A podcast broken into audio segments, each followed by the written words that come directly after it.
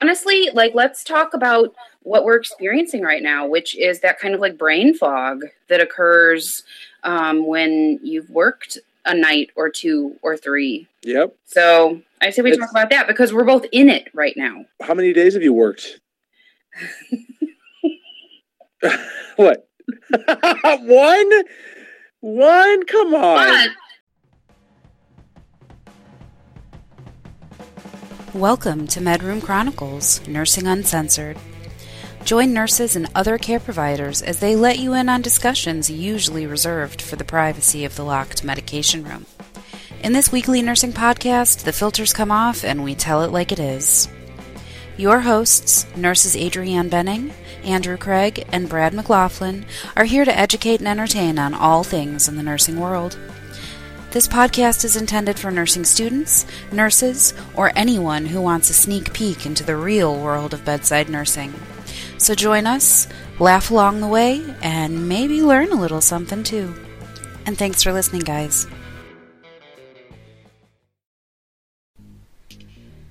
Hello, nurses. Here at MedRoom Chronicles, we may be uncensored, but we are not unfiltered. Protected health information has been changed and concealed to comply with HIPAA. The things we talk about are combinations of years of experience with thousands of patients, things we've read, or stories we've heard. If you think we're talking about you, we're not. Also, we're real nurses here to provide accurate and helpful information, but don't take us as fact without doing your own research. Refer to your state's Board of Nursing, Practice Acts, and your institution's policies and procedures if you have questions about your practice. Lastly, our very strong opinions are ours alone and do not reflect that of our employers or educational institutions. Thanks for listening and happy nursing, folks.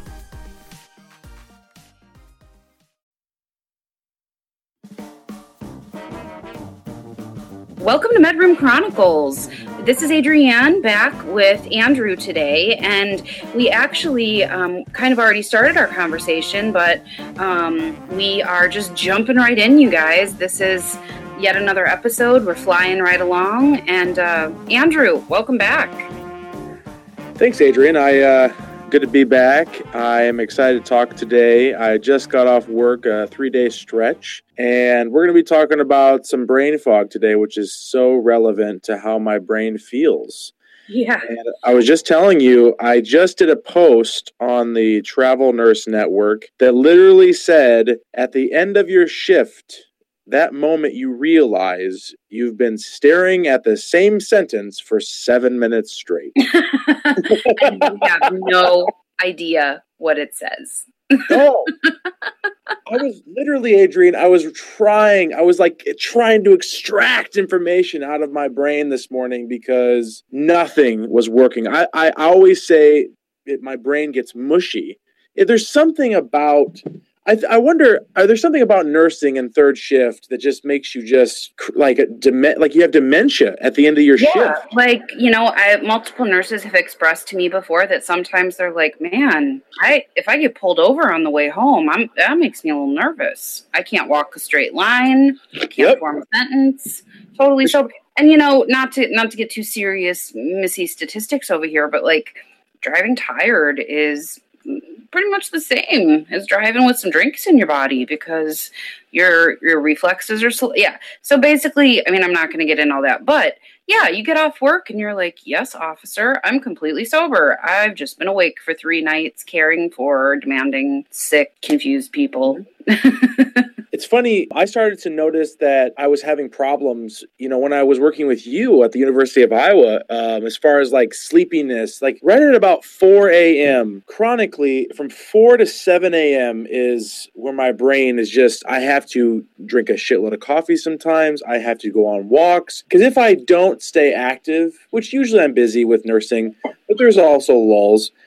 Yeah. I'm just completely useless, I feel like inside, which so to all the patients r- listening out there, I promise I'm still doing a good job. I'm just yeah, we just, you know, we have to shake it off. It's like anything. It's like when you're driving for a long time and you kind of get that tunnel vision a little bit. It doesn't necessarily mean that you're about to fall asleep. It just means that you got to be like, all right, I got to get up and move. I Got to drink some coffee, got to drink some water, like whatever. Yep. You know, those nights do happen where it's like, uh, and actually, to back it up, I'm getting ahead of myself. It's interesting that you say 4 a.m., okay? Because I, I can't show a diagram to our listeners, but if you were to look at the human circadian rhythm mm-hmm. between like 3 and 4.30 ish is when your body temperature dips your body is usually in deep sleep. So basically, what I'm saying is that time that you're citing, that kind of like 4 a.m. magic point for 3, 4 a.m., where everybody that's on shift is kind of like, unless you're running your tail off, you're like, even if you're running your tail off, you're like, I could lay down on the floor, regardless of what germs are on this floor, and go to sleep. Right.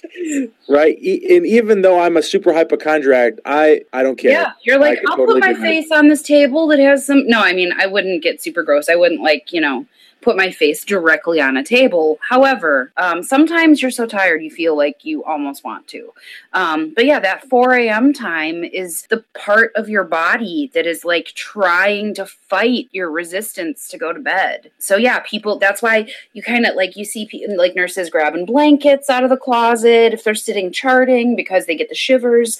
It's yep. because that's what your body does. Interesting. So, um, yeah, I encourage you to like look at kind of like a visual representation of the human circadian rhythm and look at the times and figure out like, oh, yes. Mm-hmm. So not only are we doing like difficult work, but yep. we're doing it against all of our body's sensibilities. Right. Well, you there know, I was I was just talking to a nurse last night. Uh, she's a nurse practitioner student. She's almost done. Super nice lady. Regarding the sensibilities of your body, there's research out there that shows working a third shift just destroys your body and it actually can affect your life expectancy. And they're also saying that there is some kind of correlation. They don't know what, but there's some kind of correlation between that and dementia as well. Like when you're chronically sleepless, I think it has something to do with how the plaques build up in your brain it worries me because I've been on night shift for over a decade. And at the moment, I don't have any prospects of leaving this shift. I think that, you know, while it's something I have to consider, it's kind of this cognitive dissonance. It's like, I know that, you know, this is not good for me. However, I just have to do the best I can. Yeah, to- it's a means to an end. It's a job. You've got to make money. You sustain yourself. Listen, Adrian, if you end up becoming completely demented, you know, the ones that strip down and completely crazed and confused in nursing and homes, I will be your friend still. I promise you. All right. I appreciate appreciate that. Just you know, you guys. If I, oh, the th- so I have a funny little side note. I have an advance directive. I think everyone 18 years of age and older should have one, regardless of health status. In my advance directive, at the end of the form that I filled out, which if you live in Iowa, you can go to. Um, honoringyourwishes.org and you can just print one out and take it to a FedEx store and have it notarized for five or ten bucks and you've got an advance directive. Basically, mm-hmm. um, in my advance directive where I determine where I, you know, outline do I want to be resuscitated under what conditions, like what, you know, what's quality of life, et cetera, et cetera, guidance for my doctors in the event that I become unable to That's make my own decisions. Right. But at the end of that, there's like a section, like a free form space. It's like, is there anything else you'd like to add?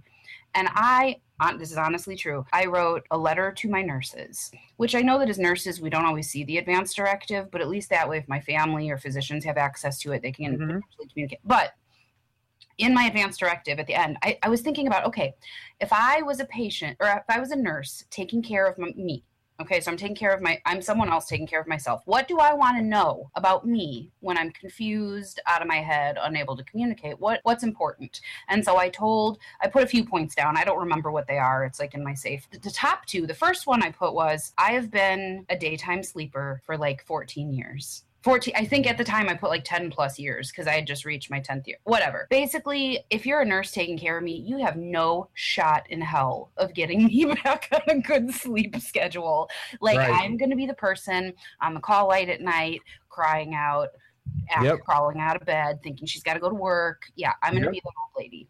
The second point that I put on my letter to my my notes to my nurses was that I cannot sleep on my back. I sleep on my stomach. So if I at mm-hmm. any point had to have cardiac wires or an EEG or like, you know, I'm like incapacitated, need to be turned, please please Please let me sleep on my back.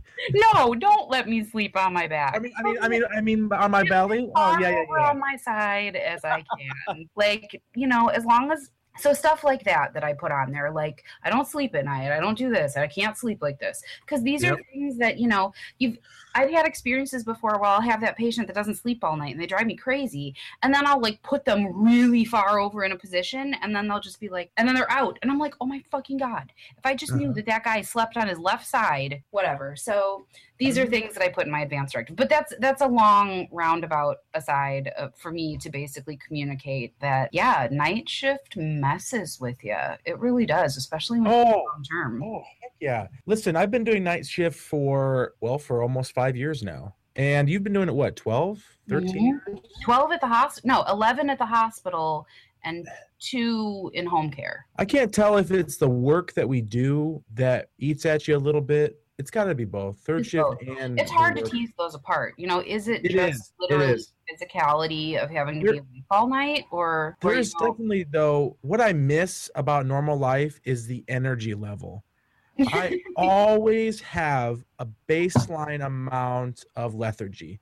Like I'm Mhm. trying to lose weight right now. You know, I'm having very slow progress and I and I'm on the wagon of doing good for a few weeks and then I'm like, fuck it, I'm gonna eat a pizza, cheeseburger, and some butterfingers tonight and go to town. You know?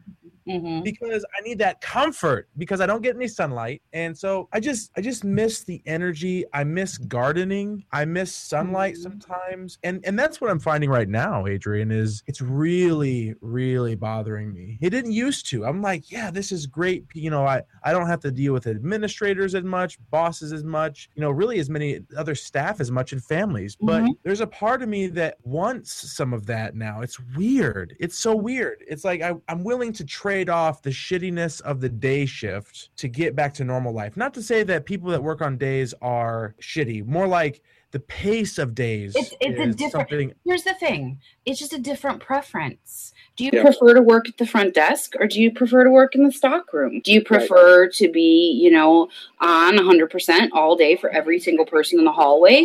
Or do you want to be able to sneak into that break room at 3 a.m. and like take 10 minutes to yourself? Yep. Just, it's a different environment. It's not, you know, I'm not going to get into the one's harder, one's better, one's whatever. They're different for different Yep. personalities. And I don't, I don't blame you. Here's the thing if I could, you know, have my cake and eat it too, I prefer to work night shift. I do better on night shift. I think I'm more nurturing. I think I think I'm just a better fit to take care of people at night. Okay, that's just a personality thing. And it's easier for me to stay up all night or stay up for two nights than it is for me to try to get up at a quote unquote normal hour Right, five five in the morning or something. bed. Yeah, or to go to bed at ten o'clock at night. Like that. Like my brain does. I feel like I'm not even cognitively alert until I've you know until the sun's gone down, and then I'm like, huzzah! I'm here. True. But you know, I also and you know this this will be for a self-care episode. That's why self-care is so important. That's why it's important to factor in sunlight and interaction with actual human beings. Yep. Even if, you know, cuz I like like I like grocery shopping at night. Mhm. I- oh, I love it. Yeah, but at the same time, also like I never, I I, I miss those. You know, I'll like go during the day and I'll run into someone I know and have a great like four minute conversation by the cereal, and then I'm like, shopping during the day is like kind of good, like it's kind of Mhm. socially cool, and then I have to wait in line for 25 minutes, and I'm like, fuck this. Where's the stock guy at 3 a.m. who just wants to bring me up and go back to his work? Like, Mm-hmm. I want to kind of refocus us for a minute because I think this has turned into a free for all night shift discussion. But I want to talk. I want to keep us on task of this like brain fog. Um, this like uh, you know, people are like, well, you only work three days a week. You know, that's the classic thing, Oh my God! and the classic thing that like nurses complain they hear. But I mean, Listen, yeah, can I? I just, I really, I need to address that very statement that you just said that I hear so fucking much. You work three days a week. You only work three days a week. Listen, I'm going to tell you a story. I had a coworker in the past that uh, her boyfriend would say, "Oh, you only work three days a week." When I hear that type of shit, first of all, it bo- it boiled her blood and it boiled mine because that doesn't uh, give us the credit that we deserve. Night shift 36 hours a week. Okay, I know full time is 40 hours a week, but let me tell you, if people knew what we did on a regular basis, they'd have no, they wouldn't, they would not be able to, I don't think they would comfortably be able to say, oh, you only work 36 Right. hours a week. Well, and also the thing, okay, so it's multifactorial because it's true. You're fighting your circadian rhythm.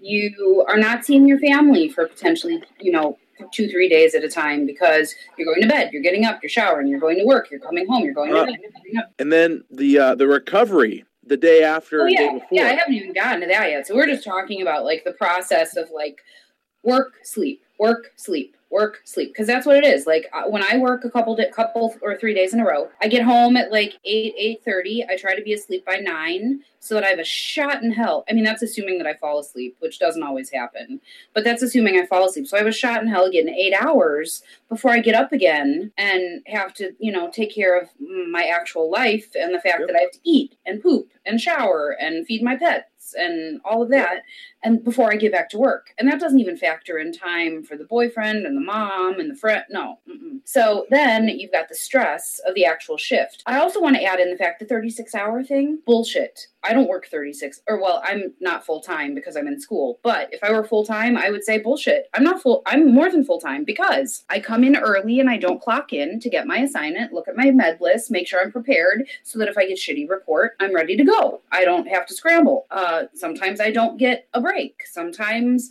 I eat my lunch while I, you know, I'll like take a bite, couple bites, go answer a call light because we're busy and you know you got to do that. So when you add it all up, that 36 hours, you're charting, you're commuting. Bullshit 36 hours. I call bullshit. Like it is way more than that. you know that doesn't even take into account that a lot of nurses travel a great distance Mhm. they'll, they'll drive an hour one way for instance sarah well she was living an hour away from the university of iowa when she lived with me and she would drive two hours every day. So mm-hmm. 12 hours plus two hours plus probably two hours ish of preparation before and after each shift. We're talking like maybe like a 16 hour day and that's assuming that she got out of her shift at On time. shift time Mhm. and oftentimes she didn't because you know how shift changes, shit hits the fan. yeah. So she ends up leaving late for to try to put out fires. So she might have a 16, 17 hour day. And that what, what does that and leave? then go home and sleep Seven- for five or six hours and then do Five or do it all over again. And you know, girls take longer to get ready than guys. I mean, I can wake up, get a rest. If I really rush, I could probably get showered, dressed in 15 minutes. Yes. So it's true. So like your 12 hour shift can turn in and that and also then, you know, just to complain about the other components, traffic, snow, broken down cars. Yep. Waiting for the person you carpool with. So your exhaustion compounds as the days go on. And we haven't even taken into account the fact that you are potentially walking five, six, eight miles Oh, on your shift, hell yes. pushing, pulling, the intellectual Turning. like turning, calling doctors, figuring out if your meds are compatible, keeping a constant timeline in your head, constantly reprioritizing. Then you Yep. have family member that may or may not be time consuming. Then you've got the fact that when you're on night shift, you always got to poop at the wrong time. You're always hungry at the wrong time. It just it becomes a very intricate choreography of day. If. I needed to, I could be out the door in 10, 15 minutes. But really, truth of the matter is, if I want to look presentable and not like a crazy person, I need an hour. But that hour includes the fact that probably gonna just kind of dilly dally when I first get up. I'm gonna eat, I'm gonna shower, I'm gonna get dressed, I'm gonna make sure I have all my shit, I'm gonna pack my lunch, I'm gonna interact with Doug, whatever. So now that we've kind of like listed all of this stuff, it's easy to see how when we say, oh, you only work three days a week, no, oh, no, folks. oh, hell no. And that Hell no. and that's just on an average day. Now you take into account a day where you have emergencies, Codes. short Rapid. your code, rapid response, admissions, discharges in the middle Yep. of the night, patients dying, you know, demanding family members that show up at 3 a.m. and have no idea why you, you don't want them going in and turning on the TV and having a conversation with your sleeping patient. So the physical, the emotional, the intellectual exhaustion on top All the fact that you keep going. Like, I think that's why sometimes on my days off, when I'm exhausted, I'll be like barely holding my eyes open and I'll be like, why am I forcing myself to stay awake right now? Oh, yeah, it's because that's the default setting of my brain right now. Like, my brain doesn't go, hey, you're at home. Go to You- sleep. What I found is my lack of energy and this so called brain fog has really affected my willingness to socialize with people. I don't go out as much. I don't see my family as much. I just, it's because I lack the energy. I'd much rather recover at home and do nothing because you hear Mhm. like nurses, they just love to Netflix and sit on the couch and maybe Yeah. have a little glass of wine or more than a glass. I mean, I don't know what they do, but uh, Actually, I do know what they do. Let, let's be honest. Nurses are party animals. Okay, let's be real. They drink, and that's a whole other section in itself. You know, talking about nurses that do drugs, they drink, they smoke. You know, those types of things because we're human, and so that's you know, people like they they sweep that under the rug like that's not a thing, but that's totally a thing because I've been there as a nurse. And so anyway, that's a little bit of a rambling, but It the is, bottom but line it- is, but it's, but it's a um, valid point. It's that, like, yes, we want to be models of good health. We want to encourage our patients to do the same. But also, like, you know, we like eating food that's bad for us, that tastes good. And, you know, I, I've been quit as a smoker for three years now, but Mhm. I smoked for 10 years. I rolled my own filterless cigarettes. Like, I don't want to think about the damage I did. It actually made me shudder after I had been quit for two years. And my doctor, I was telling my doctor, I've been quit for two years, da da da da. And she said, Well, let's hope that it doesn't, what when you did smoke doesn't come bite, back to bite you in the end or something like that. And I was Uh-huh. like, Oh, yeah. What? Yeah. Well, well, what she, I think what she meant was, you know, I smoked for 10 years. I don't have pristine lungs. Like, Mhm. that's just a fact of the matter. Even though your cilia eventually wakes up again and it starts to kind of like work again and you breathe better and you taste better and like your cardiac risk goes down as time goes on. I mean, really, truth be told, I, there's, I mean, anything we do. When she said that, it kind of dawned on me that I was like, well, yeah, I'm not 110% in the clear because I was puffing on filterless cigarettes for a decade. But I had never had anybody say to me, like, well, let's just hope that doesn't come back and bite you in the end. And I was kind of like, oh, Ooh. Oh, yeah. Ooh. science says that there could still be a thing, right? Hmm. Anyway, and I'm also a childless woman approaching my 40s. So, you know, there's that risk. But anyway, let's not talk about cancer risk. Let's get back to the brain fog. See, Right. case in point, This, case in point, yes. we're rambly and all over the place because we're Yep. both in the fog right now. Yep. Oh, that is so true. Yep. Let's let's let's take some let's bring some more humor into this. Some things that I have done in brain fog. Okay, this is without any intoxicants acting on my system, except maybe. With no intoxicants in my body, I before actually what I did do today, I did this about a half hour ago with zero. I have no drinks for like days, and I had a Pepsi, my thermos that I take with me to work. It keeps ice cold for like 24 hours. It's like one of my prized possessions. But I had half a Pepsi in it, and I thought I had filled it with water or tea before I went to bed. So just before this call started, I went into the kitchen, I poured some tea into it, and then as I was talking to you before we started recording, I took a sip of it and didn't want to react because I didn't want to admit in that moment that I had poured iced tea into a melted Pepsi that was eight hours old. So I'm sitting here now, slightly dry mouthed, because I'm like, do I really want to get up and go, go change out my drink? Listen, I, I can I can one up you. I so to the listeners out there, it is never ever, in my opinion, a good idea to go shopping after you've been No. on a stretch Oh, of. God. Oh, God. The thing is, is all of your inhibition is gone. All this idea of seems like a good idea because you're uh, you're not at work, you're happy. happy. Fuck this! I'm gonna buy whatever the hell I want to buy. I work for a living. Gone. I had my finger up three part- last night. I earned this houseware. Yep, exactly. And so I think I dropped like 500 bucks one morning at the grocery store. I I filled the entire cart with these glorious meats. I'm like, "Ooh, filet mignon.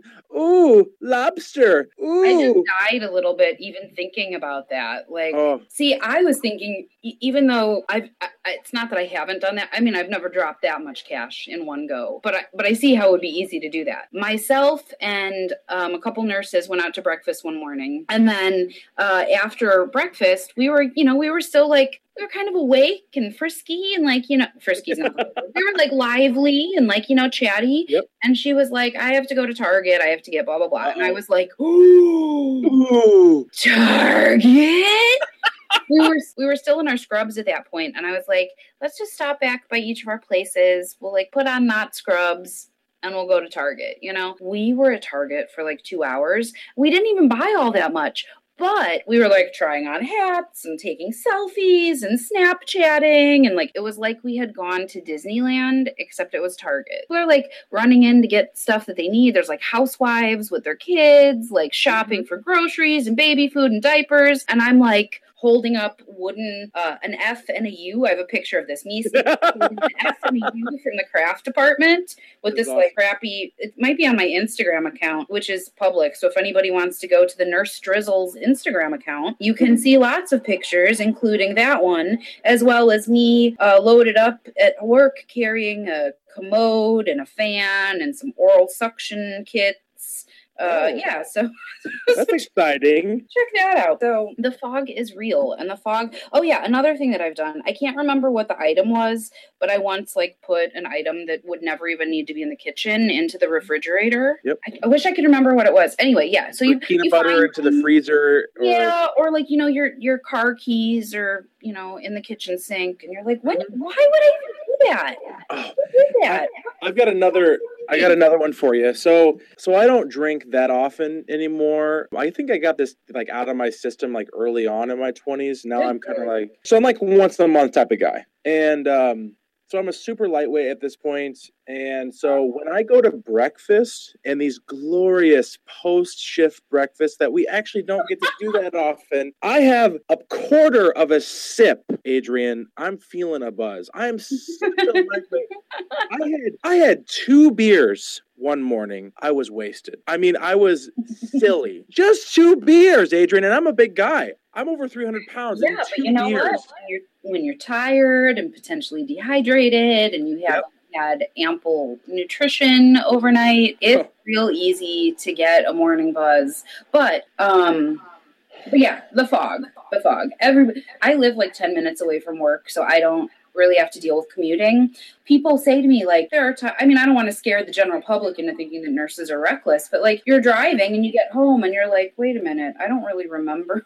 Oh, Drive. seriously. Adrian, I used to drive from Moline, Illinois to Wellman, Iowa. Oh yeah. So that's like, I mean, That's I an hour and a half one way. Yeah, and I Maybe an personally think that drive, just like me driving to Wellman, which is like maybe thirty minutes, like that's Yep. In the ass for me. I wouldn't even want to do that. And then you add on, like we talked about before, weather, traffic, hit a deer, God forbid. Like, Oh, so I was so desperate to get a job out of nursing school that I took anything that someone offered me. I interviewed maybe two or three times. Honestly, I don't really remember. I I uh, I answered a, an, an ad on Craigslist for a nursing home in the middle of nowhere. And if if anyone out there needs to know what Wellman is, it's basically like two thousand people or less in mhm. this town. are there any very stoplights in that town? Uh, maybe one or two. yes. I took this job out of desperation because I didn't want to wait around when I got licensed. I wanted to start working right away. I wanted to start making money. I wanted to start like practicing nursing. And the problem was the job was an hour and a half away from my apartment. And so for the first four weeks of me working there, I would drive three days a week to and from work, mm-hmm. hour and a half one way. So three hours a day I was driving, plus So a 12 hour shift. immediately makes your shift like three hours longer, basically. Yep. So I can totally relate to that feeling of I have no idea how long I've been driving now. I, I completely forgot the last hour of driving because your your brain you just completely zone out and you're thinking about everything but probably what you should be thinking you're about. like, oh, did I chart this? Uh, did I forget to put that bed alarm back on? Did I did I bring my lunch bag home? Just the things that are crossing your mind. And also, you know, the other thing that lengthens our only three days a week into another gruelingly long day is that oh my gosh, I took so long to get to my point and forgot what it was. What was I gonna say? Hold on, let me backtrack my thoughts. Guys, this is this is the fog. This is the fog. completely sober, and I lost track of what I was saying. Do you think people are going to actually listen to us? Are they going to think that we're some crazy lunatics with this one? Thing is, is that why, even though I have this fog, well, first of all, I'm not working right now. Like I, you know, I'm I'm just at home, you know, sitting in my fucking pajama bottoms at my desk. The thing is, is that when I get to work, I always feel kind of sluggish for maybe the first like half hour. Okay. And that first half hour, that could just be the time I'm getting a report. So I feel like even if I come to work and I'm tired and I'm like, ugh, I don't want to do this, I could go back to sleep. At the same time, one of the things that makes me a good nurse is the ability to fucking shut that off and be like, nope, patient needs me. They're not breathing well. My brain lights up. I'm suddenly once again at the top of my game.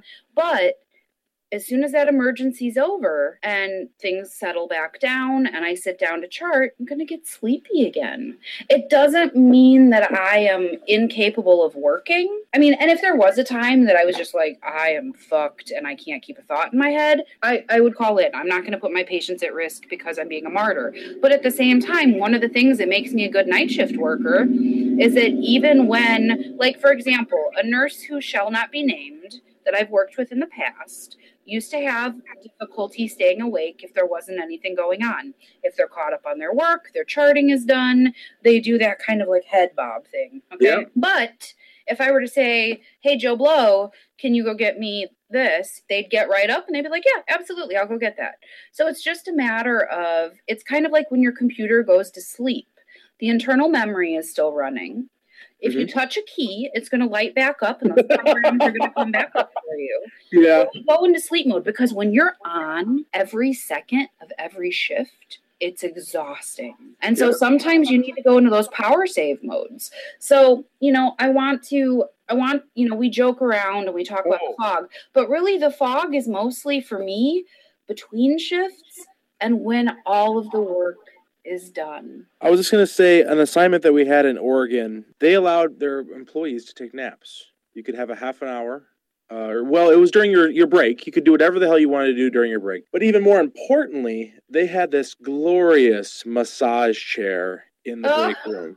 Oh, it was like, it was like it would surround you it, your all your limbs were taken care of your neck your arms your legs your back it was phenomenal and I passed out several times in that chair. Like Sarah had to kind of shake me awake. But I feel like I don't know, maybe sometimes a nap. What do you think could be beneficial? I've done that before on my lunch break. The thing is, I got really good at the power nap. So for a while, while I was not the unit I'm on now, but when I was a nursing assistant years ago, when I first started working nights, I was working on a really busy unit. The pace was fast. It was really hard. And so I got really good at the 20 minute power nap. We had a love seat. It was like one of those love, it wasn't even a love seat like a couch.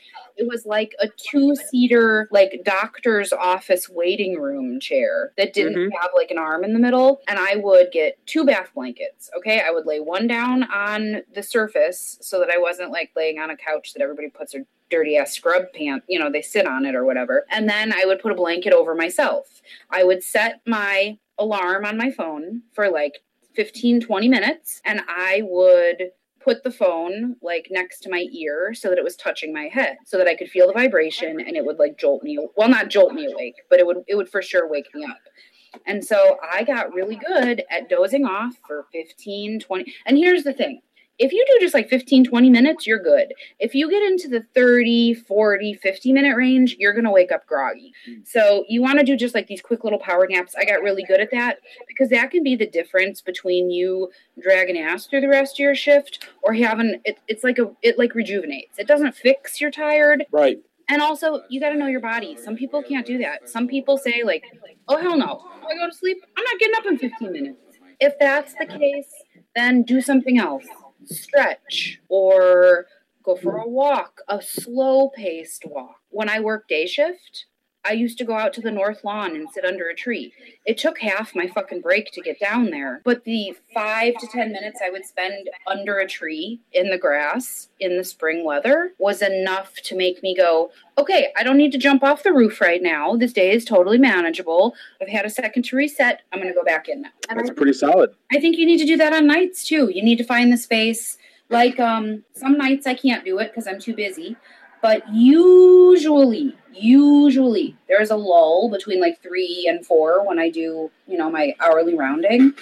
Most of the time, I can at least sneak away for 10 minutes, okay? And I'll go and I'll tell all my coworkers on that end, and I'll say, hey, I'm going to go stretch, and I will take uh, a sheet or a bath blanket, and I will go into the break room, the locker room. We have dimmer lights in there. I'll dim the lights uh, nobody goes in there at three o'clock in the morning. There's really no reason to. And so I will literally do, I have this yoga sequence that I do. I'll do yoga for literally like 10 minutes until my alarm goes off. And then I feel great. Mm-hmm. So you just got to find that thing that makes you feel better because the fog is real. Do you think that 12 hour shifts are dangerous in the workforce and need to be changed to every eight hour shift? Yeah, and I think that the 12 hour shift itself is not dangerous. I think what's what gets dangerous is when you factor in all the other shit that we just listed. The fact that your 12 hour shift is not going to be a 12 hour shift.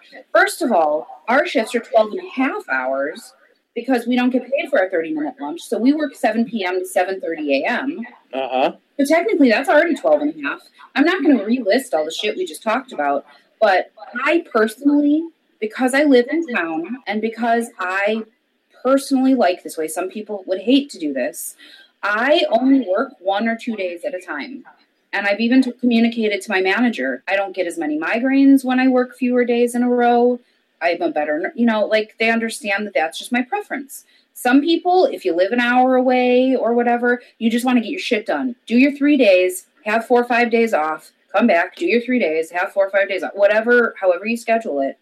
But I'm not that person. I hate, I don't thrive in the work bed, work bed, work bed cycle. Like I do better when I know that I'm not racing to get up at a particular time for many days in a row. So mm-hmm. the week that I worked, uh, that I was scheduled to work five in a row, by day four and a half, I was like vomiting with a migraine because I can't, I can't sleep under those circumstances and then work you, 13, 14 hours or be awake, thir- you know. Fuck, what the hell was I going to say? See, this is the problem. I was going to say, it was so this compelling. illustration. Awesome. So yeah, what I also wanted to say is the fog doesn't really so much hit me when I'm at work because when I'm at work, my brain is alight. Not only is there the fear that I'm going to miss something that keeps me on my toes, yep. but also yep. I hourly round. I mean, there might be some nights when I can't because I'm busy or I really have to chart or like something is happening. You, but I really least, hourly round, legit hourly round. Here's the thing: if it's like a CFer that's like completely independent, yeah. If they can get up and go to the bathroom and they're not a fall risk and whatever, yeah. But honestly, I, you I don't even want to tell you how many people I've caught hanging halfway out of a fucking bed because I hourly rounded. Like seriously. And well, you guys use bed alarms, don't you? Well, yeah, but if it's somebody that wasn't a risk, like we had a woman that wasn't a fall risk at all. And she slipped on something on the floor and fell. So mm. I'm telling you, it's not like I out. Sometimes I do every two hours, but there are some people, especially my palliative patients, my respiratory patients, you have no idea how many times I've walked in on somebody trying to pull some shit that was dangerous because like they couldn't reach something or they couldn't find their call light. So I'm sorry. I know it's extra steps. It's not always possible. But if you're sitting on your ass at a computer at two in the morning, fucking walk 15 feet and look in on your demented, confused patient or even your regular patient. Yeah. Yeah. I, I see what you're saying. Is, the other thing is, here's another point. I'm sorry to interrupt you. But this happened just recently, and I felt like it was a fantastic interaction I had.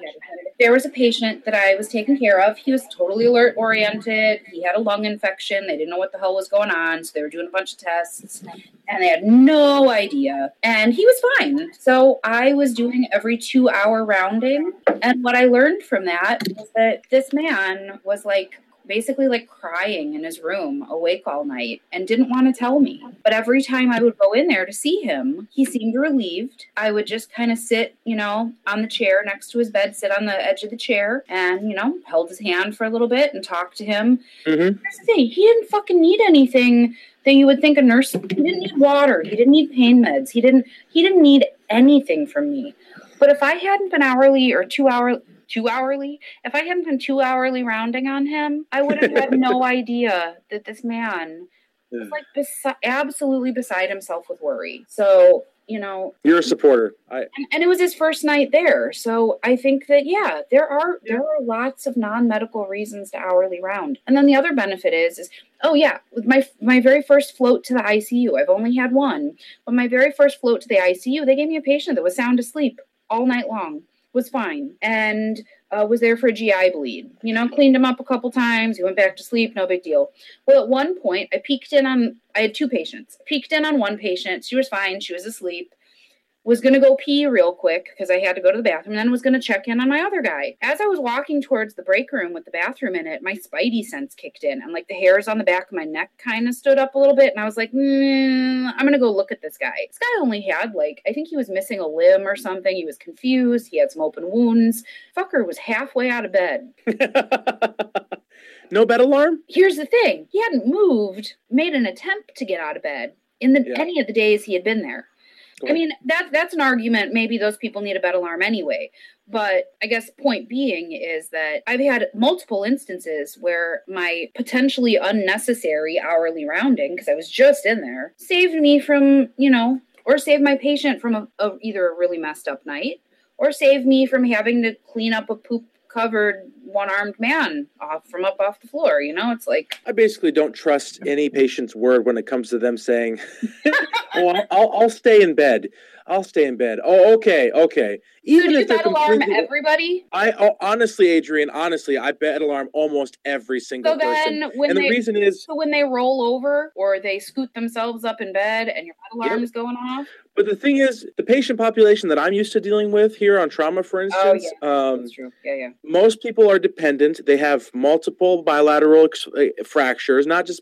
They could be just one leg. Just, they're they're they're- they're, they're- jacked up, is what you're saying. Like they're super at risk for delirium because of the frequent neuro checks and frequent trauma checks that we do, but also the amount of narcotics that we give, which you know all about with palliative. I mean, we honestly we don't even touch this, and this is another episode. We should totally talk about narcotics and palliative, but we don't touch even a a surface of the amount of narcotics that you guys touch, which for good reason. I mean, but I'm just saying, like they're at risk nonetheless because of the trauma True. and the These are all narcotics.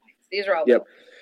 So needless to say, I basically bed alarm every every person because the most of them are high fall risk. I don't take the chance anymore because I'm not trying to get burned. And I, I really, really don't want to be that guy that, you know, didn't use a bed alarm on somebody and they end up falling and then they, they do this whole risk analysis business and figure out, well, I bet you a bed alarm could have been helpful in this point or in this instance. Although sometimes I, I just had this last night the bed alarms don't even work. These thirty, forty thousand dollar beds, the bed alarms don't work for shit sometimes. You'd think for that amount of money, these bed alarms would work.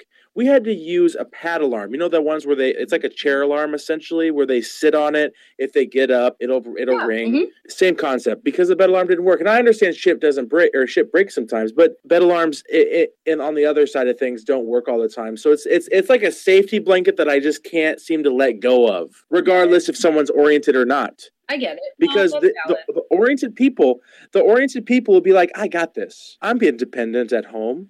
I've got enough strength. I've got a little bit of a fracture, but I'm fine. They get up, they're orthostatic, they're they're narked, you know, they're they're They're they've got in pain meds on board. Down they go. right? They, they're maybe they're a little bit hypoxic, maybe they're a little anemic because of the blood loss, but they're like, you know what? They they rationalize in their mind, oh, They're I like, got that table isn't that far away. I can get to it. Yeah, and and they don't have non-slip socks on. They've got SCDs on. They've got IV poles and epidural, chest tubes, and and they're like, I got this. And that's why I bed alarm everybody, Adrianne. Yeah, no, It- that's it- valid. You have to remember that my population, we range between people that lit legitimately are fine and just come in for like IV antibiotics or like, you know, a, a COPD exacerbation Yep, or something. and sure. They're mostly fine. They've been managing their illness their whole lives or, you know, most of their lives. And those people, that's cool. Like you go out to dinner with your family and then you come back and our NPs are cool. Like that's a very different environment.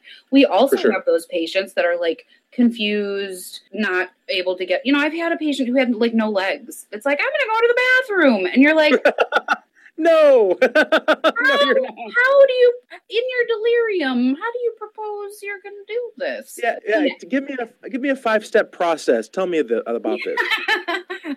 so yeah, that's legit. Like those but then, you know, we also have patients that, you know, are are dying and they they can't. Like they couldn't get out of bed even if they summoned all of the will in their body. So our patient population is very varied and so I can see how it's 150% legitimate for you to bed alarm the hell out of everybody there. I would say regarding the palliative units, um, I've had patients, I, I haven't personally, but I've had coworkers that have had patients that have fallen cracked their face because we thought that they were just out of their you know right, they were out course, they were altered they were they were obtunded but we we assumed that they were out of it so we didn't take precaution and then sure enough we find them in our hourly check that they're indeed on the floor with a cracked face. So there's i don't know if there's a right answer with the bed alarm and it's, it's i mean really it has to be your judgment. You need to know your patient you need to know the risk you need to know what's at stake for them you know, like if you're a 25 year old dude and you play rugby on the weekends when you're not here getting your antibiotics, I'm not as worried about you as if you're, you know, anybody else. And granted, that doesn't mean that if you're young and healthy that you're not at risk. I mean, the hospital's full of wires and cords and things yeah. on wheels. Like, I get that. But that also is another reason that I'm peeking my head in or like if I have a patient that's really at risk, or is or if they're dying, even if they're not fucking moving, if they're dying, I'm in there all the time anyway, giving Robinul every 15 minutes, hitting their sure. Every 10 minutes. So you know, but I think you're right. I think that you need to know your population, you need to know your patient, and you need to trust your instincts. I'm I'm kind of like hype super aware of that shit because I'll be damned if you're going to make me take you down for a head CT at three in the morning. right. wanted to see if your phone cord was in your bag. Like, uh, hell no. I know. Well, so, so you know, the brain fog is a real deal. It's a challenge that all third shift night. See what I'm saying? This is this is the problem. I'm trying to talk here and I can't even say what I want to fucking say. It's a problem that all third shifter night nurses feel. And we're even experiencing it at this very moment where I have a hard time coming up with a coherent thought because there's something about third shift that kind of screws with your brain. I'm finding that soon, probably within the next year, I'll need a change because I don't like the effect it's having on me physically as well as my personal life. Yeah. Uh, it has been a fantastic talk tonight. Adrianne. Yes, it has. And I, now that I'm finally starting to feel awake, it's now 9 20 at night. And I'm like, yeah, let's get this day started. And I think Doug's right. probably gone to bed while I've been in here. But um, yeah, the brain fog is real. We keep saying that, but it's it's true. It doesn't make us unsafe nurses. It just means that we need our friends and family to be a little bit more understanding that, you know, after we've worked three days, then we have a few days off. We might not, you know, we might, first of all, the day after our last shift ends, we spend that whole fucking day sleeping. And if you're mm-hmm. trying to get back on a night sleeping schedule, you're spending that whole day as a zombie trying to reorient yourself to sleep at night. So it's a constant struggle, it's multifaceted. And all we ask is that if you are one of our loved ones or our friends, that you understand that when we're slurring our words and we don't want to get off the couch and I don't want to put a bra on and I don't want to have a long conversation on the phone it's not because I don't love the people in my life. It's because I cannot think straight. I just want to lay on my couch and watch The Sopranos and eat Haagen Dazs and not think about work for at least you know two three days until I have to go back again. So yes, for sure. And I will end this note with: Don't ever say to your nursing buddies, "Oh." You only work 36 hours a week. What's the big Never, deal? Never, guy. Never. Oh. Uh, thanks for talking, Adrianne. And I suspect we will be talking very soon. Indeed. So, guys, thanks for joining us for another episode of Medroom Chronicles. As always, we love your support, we love your feedback, but we want everyone to know that you love us. So, subscribe uh, iTunes, Google Music, Google Play Music, Stitcher, Spreaker. Go to medroomchronicles.com find out everything and more that you wanted to know about us and our show. All right, Andrew. Peace out. You have a good night and uh, happy nursing.